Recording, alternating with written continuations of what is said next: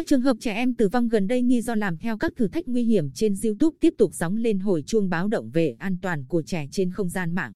Tối ngày 21 tháng 11, em L, 8 tuổi, ở xã Bình Minh huyện Tràng Bom tỉnh Đồng Nai, vào nhà vệ sinh để tắm.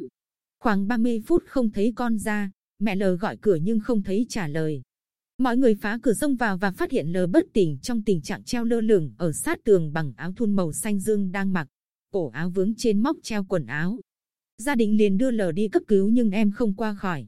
Gia đình cho biết, L không có bệnh tật gì nhưng rất hiếu động.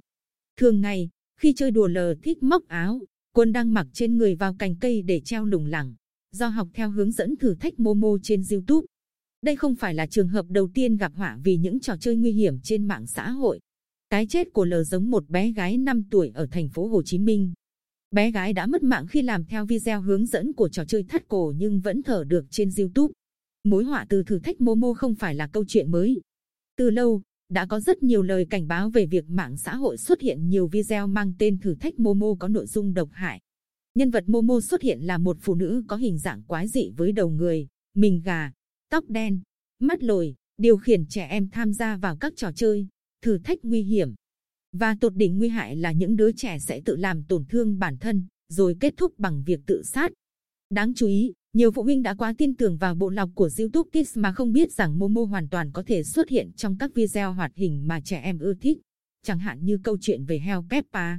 Có một thực tế ngày càng phổ biến là trẻ em phụ thuộc quá nhiều vào iPad, điện thoại thông minh. Tại các quán cà phê, nhà hàng, dễ dàng bắt gặp cảnh trẻ em dán mắt vào iPad để đỡ quấy giày người lớn. Ở nhiều gia đình cũng không khác là mấy. Chồng làm việc ở xa, một mình chị mờ ở thành phố Quy Nhơn, phải chăm hai con nhỏ. Sau giờ học về nhà, bé trai 7 tuổi ôm chiếc iPad, con bé gái 4 tuổi không rời màn hình điện thoại. Chị mờ chia sẻ, nấu ăn, giặt rũ, lau nhà đủ thứ việc nên tôi cũng không còn cách nào khác. Cũng chẳng mấy khi kiểm tra các con xem thứ gì trên mạng.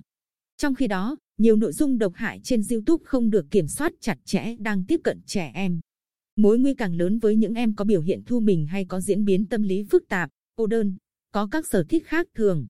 Các em có thể vượt qua chính mình bằng những hành động nguy hại cho cơ thể hay tính mạng.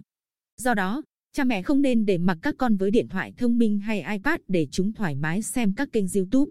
Thay vào đó, phải theo dõi, kiểm soát, xem cùng con để lựa chọn các chương trình phù hợp. Theo bác sĩ Nguyễn Thị Định, nguyên phó giám đốc bệnh viện tâm thần tỉnh, các bậc cha mẹ và những người trực tiếp nuôi dưỡng nên thường xuyên để ý lời nói, cử chỉ, hành vi của trẻ, nhất là những trẻ thường xuyên tiếp xúc với mạng xã hội. Qua đó, phát hiện kịp thời những lời lẽ đe dọa tự sát hoặc hành vi đe dọa tự sát. Bác sĩ định nhấn mạnh, đặc biệt, nếu phát hiện trẻ thường bận tâm đến những hình ảnh hướng dẫn tự sát, phải nhanh chóng đưa trẻ đến bác sĩ chuyên khoa tâm thần để được tư vấn và điều trị.